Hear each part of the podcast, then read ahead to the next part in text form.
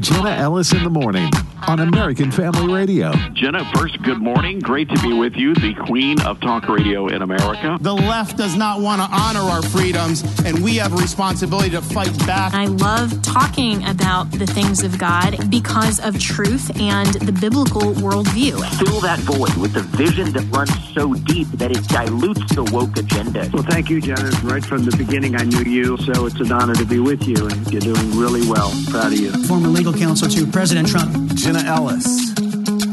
Well, good morning. And the presidential race for 2024 is really just amping up on both sides. Um, it is still my prediction, and this is just a prediction, that I do think that Gavin Newsom out of California is going to eventually run for the Democrat nomination. And whether or not the Democrats uh, try to push Joe Biden aside or uh, semi-retire him, and you know the the Academy Award music kind of riding him off into the sunset. However, they uh, decide potentially to deal with that.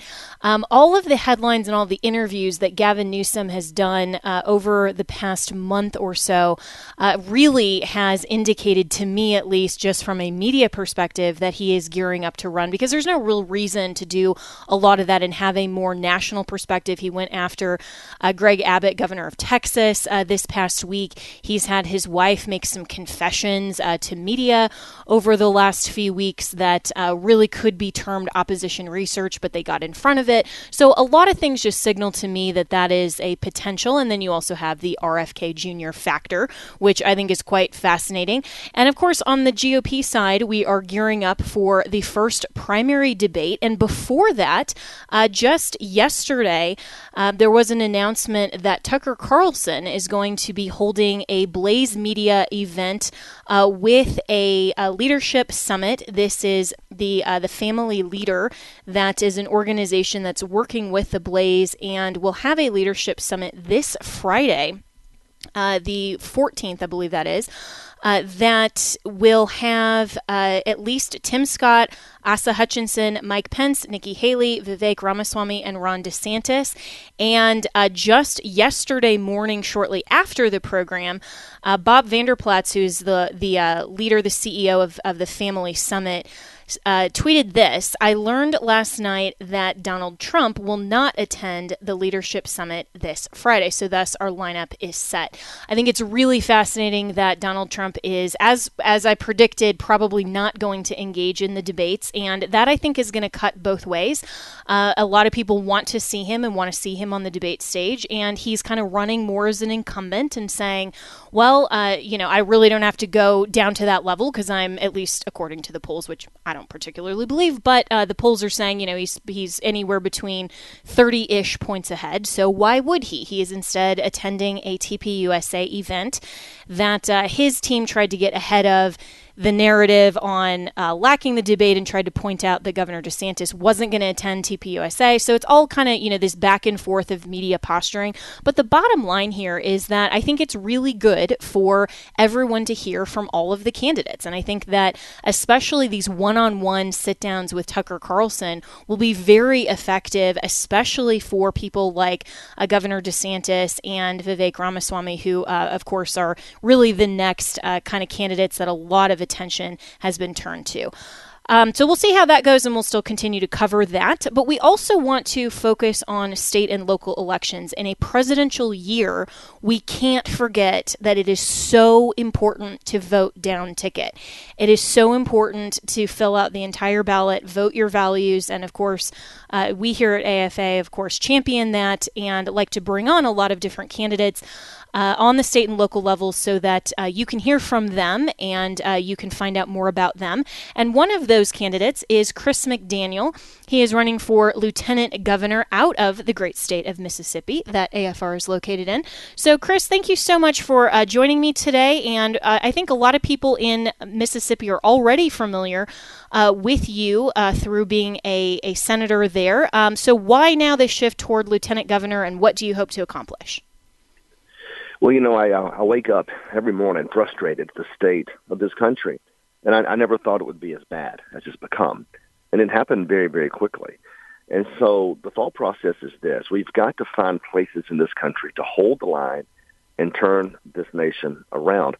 It's not going to happen in Washington. Washington's incorrigible. It's broken. It's lost. But the states are still those laboratories where we can still push back and secure our values and our conservative principles. Mississippi is one of those places where we still can build a fortress and to defend what's left of this country.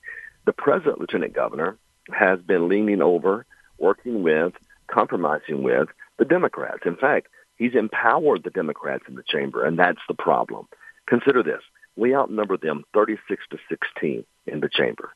We should be getting everything passed we've ever dreamt of passing, but we can't because he appointed 13 of those 16 Democrats to powerful chairmanships, and they're running the chamber. He is an old school Democrat. He is killing our legislation. So when you think about it in terms of historical opportunity, and you think about it in terms of just how bad this country has fallen over the last 20 or 30 years, it infuriates me that a so-called Republican lieutenant governor would be empowering our adversaries, would be helping our political enemies. We've got to learn to fight back, and that's why I'm running. I want to fight back and change things right here in Mississippi.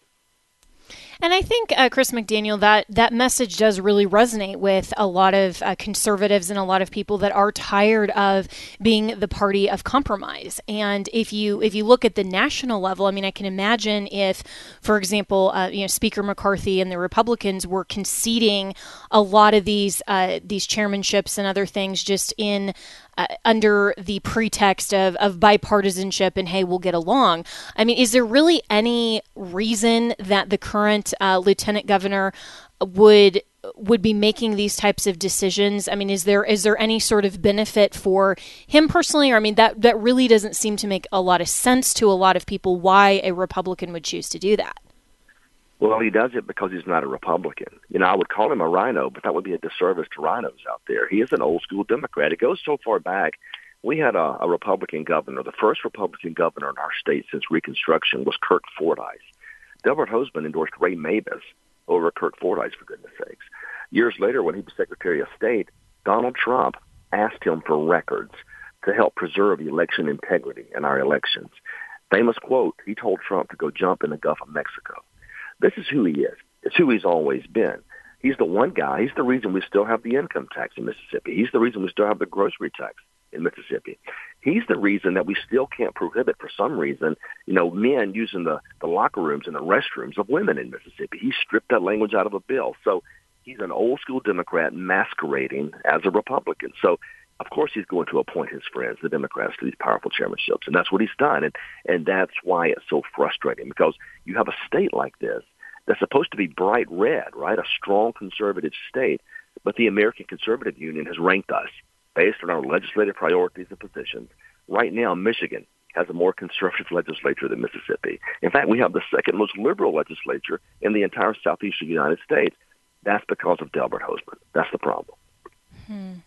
Wow, and and you know, I, as I'm listening to you, um, you know, I think a lot of people who maybe hear about politics, but they're not quite as engaged to understanding, you know, all of the personalities, all of the politics that are that are being played, um, really don't see how a lot of a lot of this works and functions. And you know, there are so many things. This is reminding me of of what um, I have heard from friends in the state of Texas. You know, about how there are different uh, different just favors that that people give to their friends and you know and other things rather than genuinely serving their constituents. And uh, you know and I think that th- th- those who are paying attention in Mississippi will also remember uh, the defeated amendment that I think it was you that offered to fight uh, and prevent the um, the forced vaccination and, and, provide a religious exemption and the defeat of that amendment. And, you know, that was such a major issue. And I think uh, for precedent value as well, not only from the, the state level, obviously there was the OSHA case,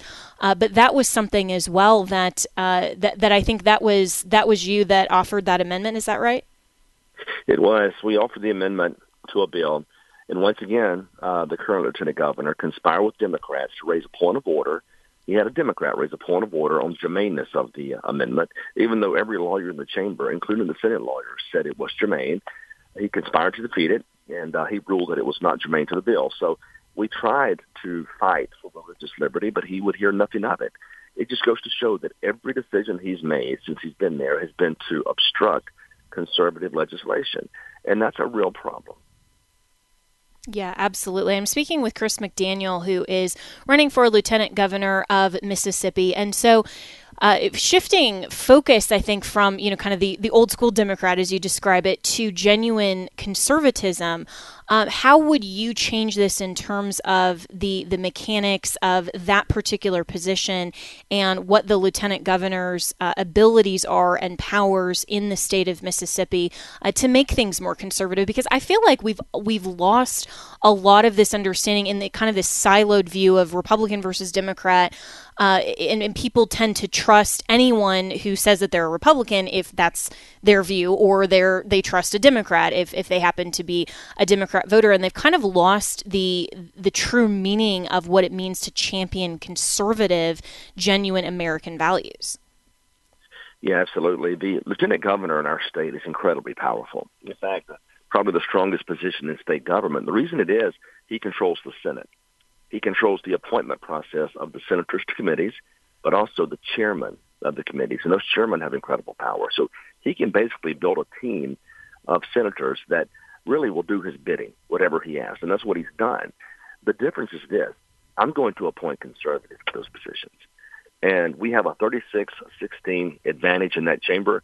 We are going to pass conservative legislation across the board. We're going to get rid of the income tax. We're going to get rid of the grocery tax we're going to put an end to this woke culture in these universities and schools. If these professors and teachers can't just teach and stop brainwashing these kids, we're going to bring them home. We're not going to let them do that anymore. You have all these conservative issues right now on the forefront of fighting for the survival of this country. We're going to make sure conservatives run the Senate and conservative legislation is passed. I promise you that. Well, and where can people find out more about you and your campaign? Uh, the good place to start, senatormcdaniel.com. Just senatormcdaniel.com on the web. If you're on Facebook, you can do a search in the box, Senator Chris McDaniel, and that will take, take you to the, uh, the Facebook page. But if you want to see a website, just senatormcdaniel.com. Excellent. All right. Well, Chris McDaniel, running for lieutenant governor out of Mississippi, really appreciate your time today. Thank you so much you. for uh, stopping by. And you know, for everyone who is in Mississippi, obviously, you know, you need to be looking at uh, the elections and all of the candidates on the the state and local level in Mississippi. And for everyone who is listening from any state across the country, we all need to be very concerned about who is running on the state and local level. So I like to take time uh, to to invite candidates from the state level. And if you're not in Mississippi and you're listening, but you might have friends, or you might uh, want to simply donate to a campaign, or you might simply want to be aware of what's going on in other states. And I think it's incredibly important that we all are very concerned about first and foremost our own home state. Your legislators should know your name. They should know that you and your family are Christians and are engaged and concerned about conservative policy. Uh, they should know you should have their cell phone numbers. Uh, you should be going down if you can and testifying uh, for for bills. Um, I, I did that in my home state of Colorado quite a few times uh, before. You know, now I'm in Florida and, and plan to do that in uh, the Florida legislature as well as as opportunity arises. Um, but you need to know your state and local legislators, not just what's happening on the federal level. And as we talk about so much on this program, the idea of federalism that our founder specifically embedded in our U.S. constitutional framework provides for state sovereignty in, in a way that obviously D.C. and the, the corrupt uh, Washington mechanics of the big bureaucracy has tried to obfuscate. And I think uh, both parties have done that, unfortunately. There are a lot of people in Washington that are only concerned about Washington. There's some really good people as well, and we invite those people on here as well. But, uh, but really, we have to make sure sure that we understand state sovereignty and that we are encouraging our state and local legislators and the executive branch to maintain that and to also reclaim it. There is so much more that we can do that would actually affect the entire state, if not uh, the nation, so with some of this legislation that, for example, came out of uh, Mississippi that that gave rise to the Dobbs opinion that overturned Roe. Um, there's so much work that can be done. We need to be engaged as Christians, and we'll continue to talk about that right here on Jenna Ellis in the morning. We'll be right back.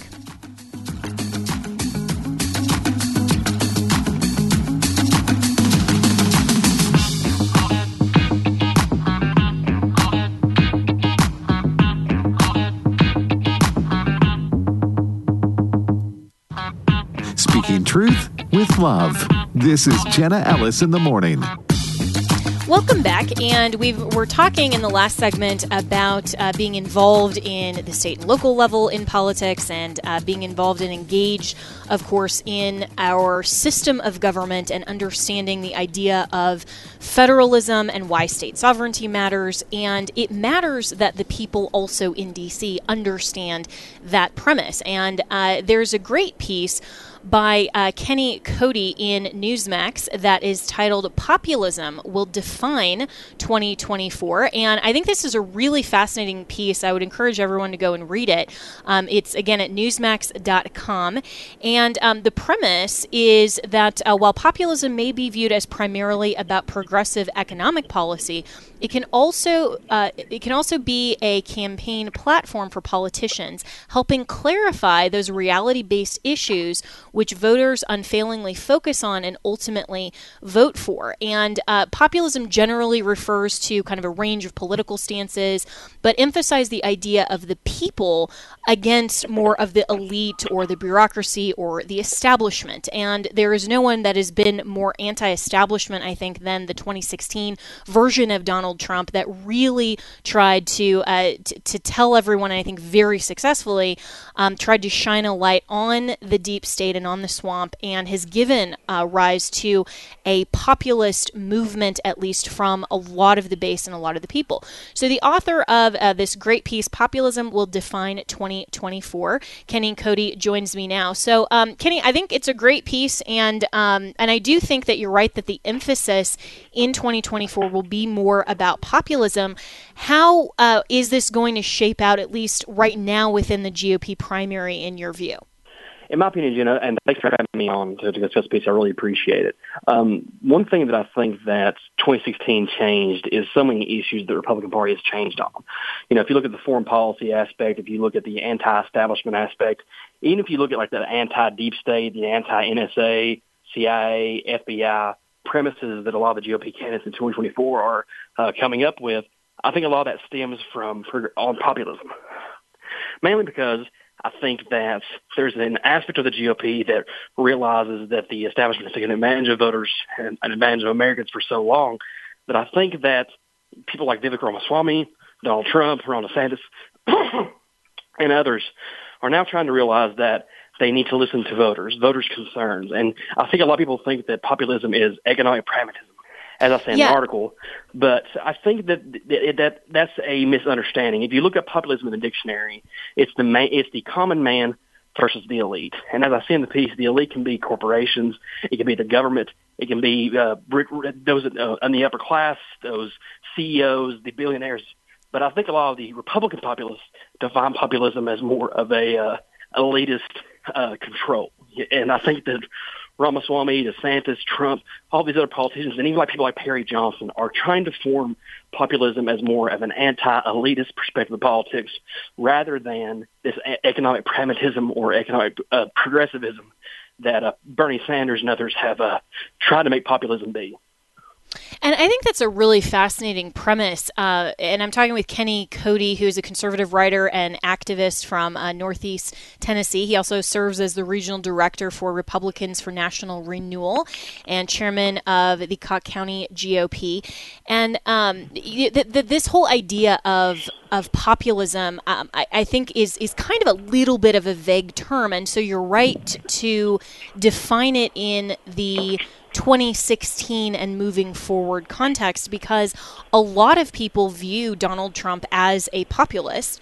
Um, you know, good or bad, and and I think a lot of conservatives would view that as a good thing and kind of a move toward, at least in in the common voters' perspective, as more of a we the people focused, more of uh, of truly returning power back to the people, being anti-establishment, and and having that as kind of a baseline premise for operation of our constitutional republic, um, I- instead of just being focused on economic theory, for example, um, kind of starting at that baseline and then moving forward and saying so, and then because of that, we have we have capitalism, of course. We have, you know, bringing back manufacturing uh, domestically. We have all of these other than um, more conservative views that are that are almost built upon that. So I don't really see, um, at least within this operating definition that you and I are describing, Kenny, I don't see populism in conflict with a conservative view of government. Uh, do you? I don't either. I mean, I think populism, again, is just the idea of listening to voter bases. I think if you look at what populism is defined as throughout history, it's more of a strategy than it is an ideology. And I've been able to say that throughout history that whenever a voter has concerns, it's the same way with like with nationalism. You know, nationalism is defined by race, by ethnicity, but nationalism is really just caring about your country and prioritizing political policy that is going to prioritize Americans, that are going to prioritize people within your country, and, and policy is going to benefit the American people, benefit the voter base, benefit your constituents. And I think this idea of populism sounds so evil to so many people because I mean you can go back through history and to find all these dictators that used populism to get to an authoritarian mindset of politics. But really, to me, all, that's all politics is. I mean, politics is populism, and there, there's a, there's a reason that people go to town halls and let their issues be known, whether that's district wide, whether that's statewide, whether it's federal, nationwide, or what have you. The reason people host events is to hear from their constituents and actually listen to their constituents. And the reason the Republican Party has changed their views on so much policy, such as foreign policy, but, you know, being now the anti-war party. I mean, it's it's insane to me that the current Republican Party is the one that is advocating against the Ukraine, getting involved in the Ukrainian war, is advocating for the FBI to be either abolished or investigated, and the CIA using their federalized power needs to be investigated. This is the same party that embraced the Patriot Act just 20 years ago. So it's insane to me that the party has changed so much, but it's because of populism. I mean, they're, they're listening to independent voters. They're listening to conservatives that may have leaned on the fence a little bit beforehand and even before 2016. But now the Republican Party has changed so much that it's solidified this political position. I mean, we are now nearly seven to eight years after the the uh, candidacy of Donald Trump that was really the first populist since Pat Buchanan in the late 1990s. But now he has changed the, the, the party so much that any politician that even was even elected after his presidency. Now he's running again, of course, in 2024. But so many populists that are currently elected in a federal office or statewide office came after the presidency of Donald Trump. But his impact has had so much a populist overturn of the Republican Party that I think that it's been a positive movement. Like I, I'm, a, I'm a traditional libertarian on a lot of things. I, I, I believe a lot of things. I'm an economics teacher, so I believe in libertarian economic policy. But I don't view populism as a economic progressive ideology. I think populism is just a strategy. It has no really set ideology to it. That's why some many historians, so many political science uh, professors kind of can't put a real nail on it. They can't really put what populism actually is ideologically. So I've always used it as more of an avenue for for whatever ideological resolution or ideological position that you can come up with for an issue, rather than a set ideology with set principles. And that makes a lot of sense. So, do you think that uh, American populism and how that has manifested itself in 2016 and moving forward does look different than what we've seen historically in other so-called or or defined as populist movements in other countries that uh, that maybe traditional conservatives or even libertarians wouldn't advocate for?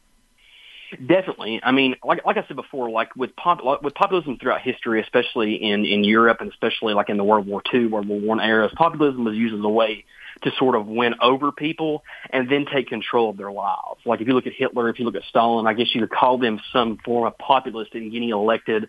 You know, Hitler's party and, and of the Nazi party was ele- technically elected by the German people and then he took over. So I think the difference is we are, the Republican Party is using populism to give the power back to the people, not to, not to give power to a certain individual, not to give it this authoritarian base to a certain individual or to a certain Republican Party. We are fighting back Republicans are fighting back, and those who adhere to the populist ideology want to fight back against people who have abused the American people for so long. As, as I said, the military-industrial complex with foreign policy, being anti-CIA, anti-FBI, anti-NSA, with the uh, deep state, with these federalized bureaucracies. If you're looking at these positions, you are actually giving power back to the people by addressing what concerns they have with the federal government and with the elite and kind of getting rid of that abuse. And while populist overtures in the uh, in the 40s and the 50s over in Europe, they used populism as an avenue to have power and then basically imprison or have authority over people. And that's not what the current GOP is about. The current GOP is about addressing what abuses the, the government is currently doing and exposing that in the mainstream media, exposing that in private media, and exposing that through federal government officials and federal policy. So I think overall, I think populism, currently defined by the GOP, is not being used as a as a way to power. It's actually giving power back to the people instead of encouraging a set few to have these authoritarian positions. I, I don't think it's being abused. I think it's actually giving people, voters, the American people, more power to have say in what their politicians are doing because ultimately we're the taxpayers. We're the ones that are, that are paying their salaries. So we should have a voice in the policies that are getting enacted in D.C. and statewide and, and even in counties and local districts and local localities. I mean, we have to have some sort of voice if we're paying money to do a job. And if we don't listen to those people, to me, it's more authoritarian than anything. If people aren't using populism to listen to their voter bases and listening to their constituents, I think that is the real problem. If you're not using populism at this point, even if you don't think that should be the overall strategy for the GOP, if you're not even using some aspects of populism, I think, in my opinion, that you're really not listening to your voters and you're not listening to the American people.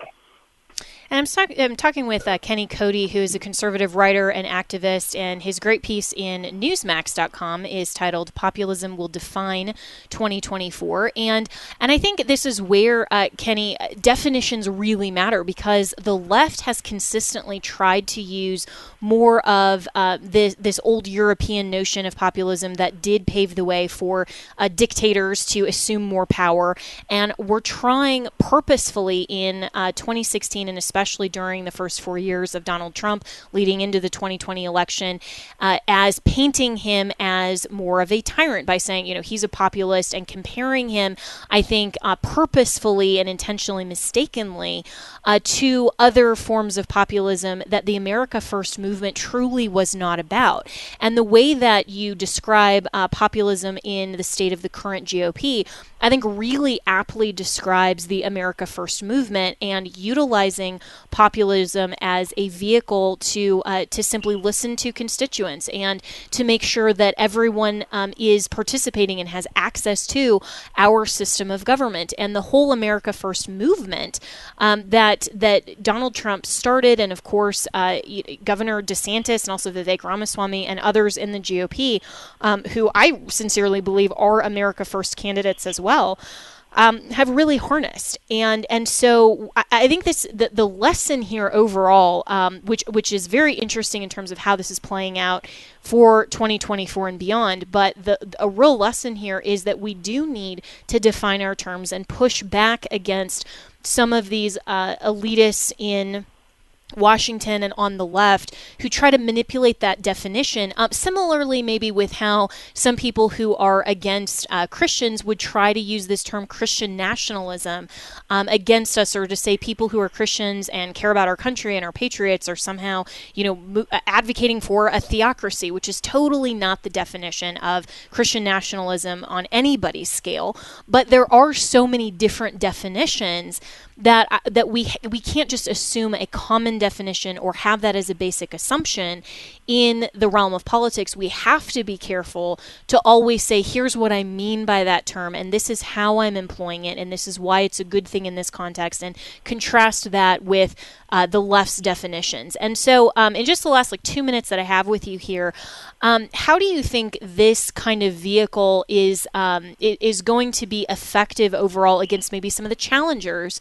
Uh, to Donald Trump in 2024, like uh, Ron DeSantis and Vivek Ramaswamy, who are uh, uh basically their their philosophical ideology is um, what President Trump says. I think DeSantis is more conservative on social issues like LGBT and so forth.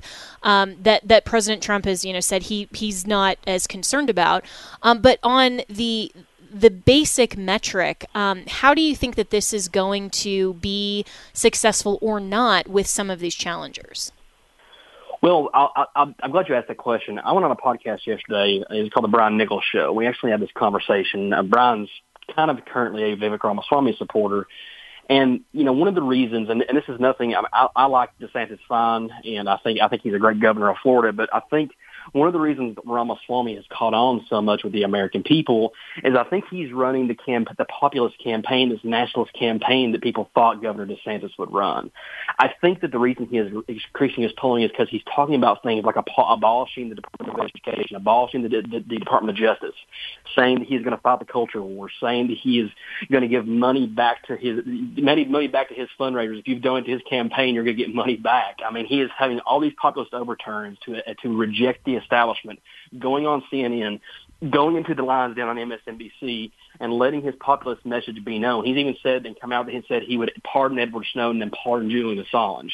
Two the, pretty much two of the biggest populist positions during the presidency of Donald Trump and afterwards is that the deep state went after private citizens, trying to silence them for trying to expose government secrets. And I think the reason Ramaswamy has caught on so much is I think there are people who want to hear a new voice for the GOP and he is the same Trumpian America First candidate that comes from outside of politics, somebody who was in the private sector, somebody who came out of pretty much nowhere and started having this populist messaging. I mean, I'll be honest with you, Jenna, I had no idea who Vivek Ramaswamy was. I think I maybe never known his name before, but I, I did not know what he did. I had no idea what his connection was to the GOP but people started listening to his message, having embraced. Yeah, and, and, and Kenny, we'll have to leave it there, but uh, Kenny Cody really appreciate that, and I think that that's really well said. That um, Vivek is advocating full steam ahead for uh, for populism, and maybe that's true that he's running the campaign that all of us thought Ron DeSantis would. But we'll be right back with more here on Jenna Ellis in the morning.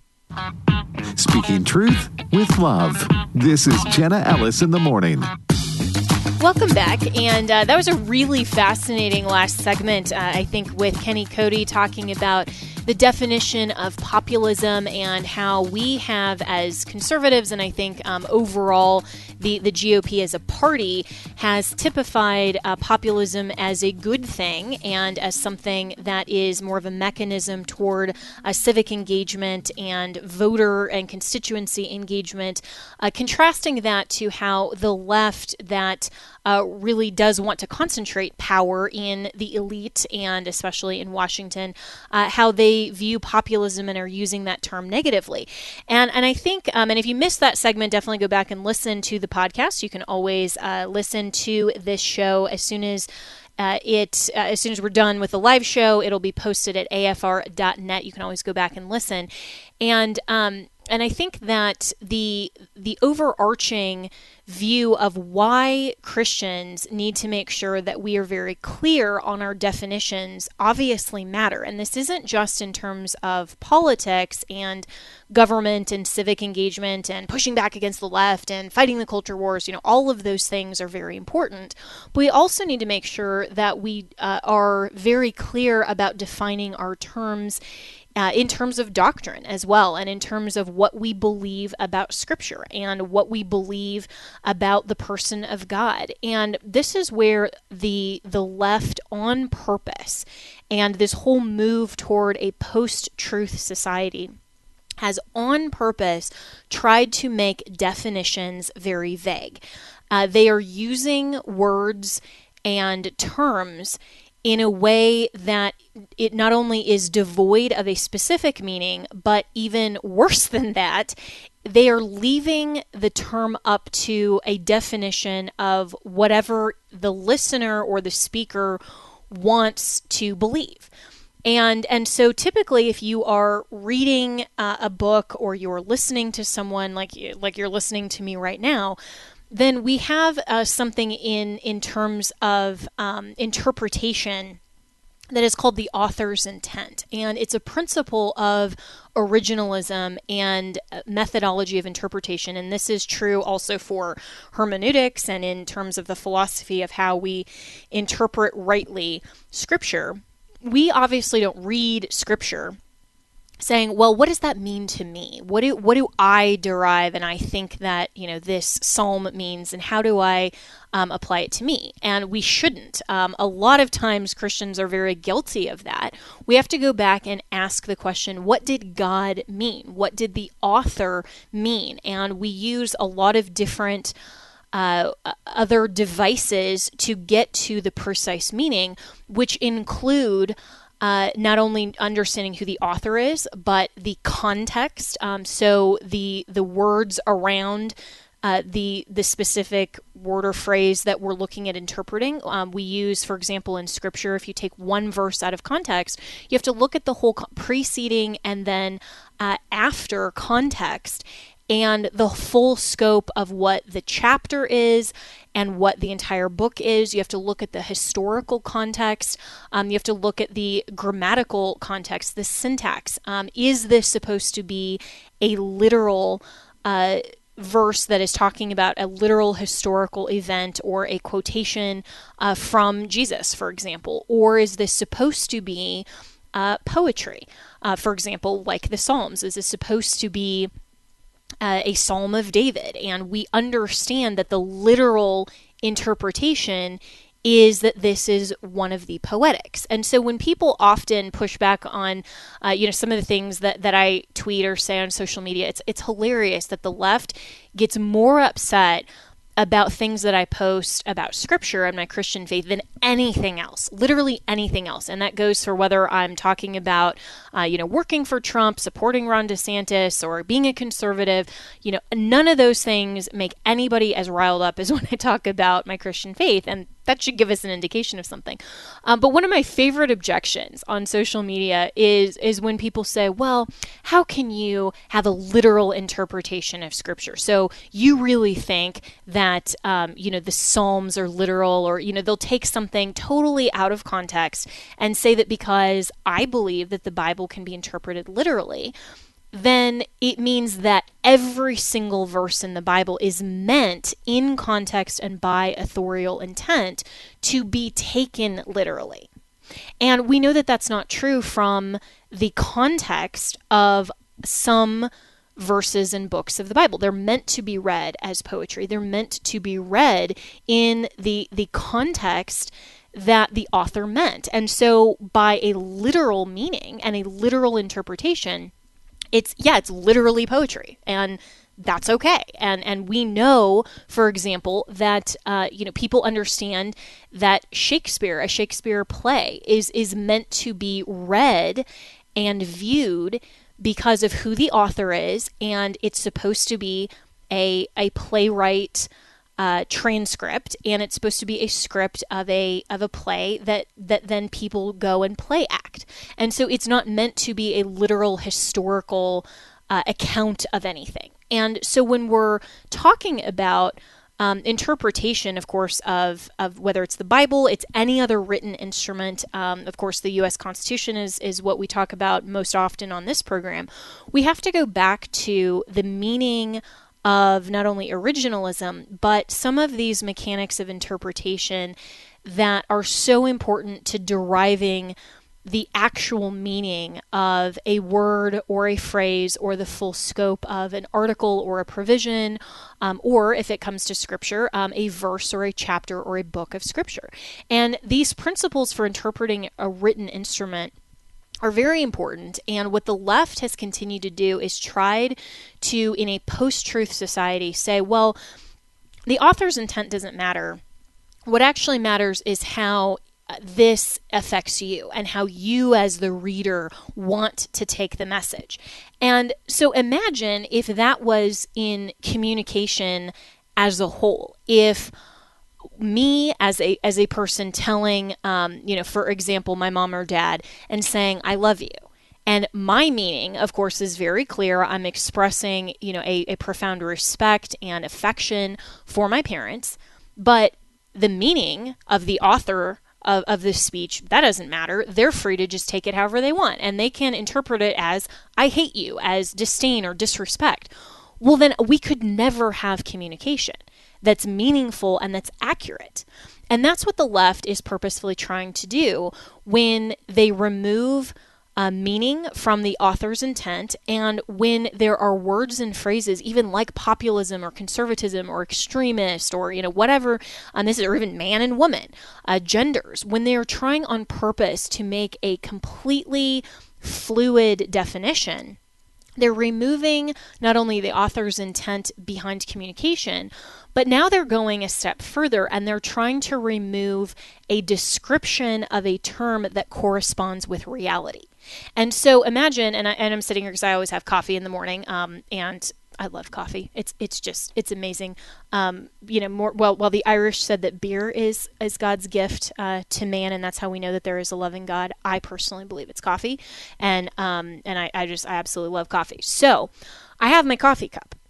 And when I describe coffee cup, I'm sure that a lot of you have in your mind a mental picture of what a mug looks like. And, you know, and, and you may not know the color of it. I haven't described it further. But when I say coffee cup, you are not thinking in your mind elephant. You're not thinking pirate ship. You're not thinking, um, you know, soda can, even um, something similar. You are thinking of something that you know probably has a handle and it's it's a coffee mug, and you know the the size of it is probably roughly um, what you're thinking of without even seeing a picture of it.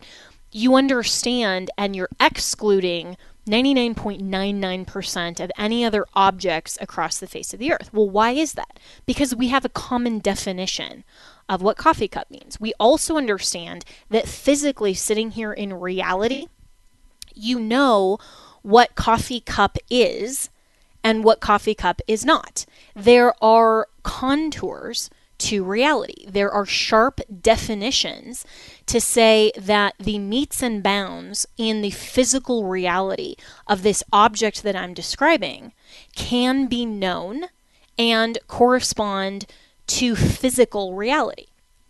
And that's just common sense. And and I think even you know whether we understand the whole logic behind that, even you know my my nephews who are under 5 they know that when you're describing an object that means that you are singling out one particular physical thing that has boundaries and you're contrasting that from everything else in physical reality. But what the left is doing they're not not only are they doing this with meaning and with terms and all of this but they're actually trying to have a vague definition to physical reality.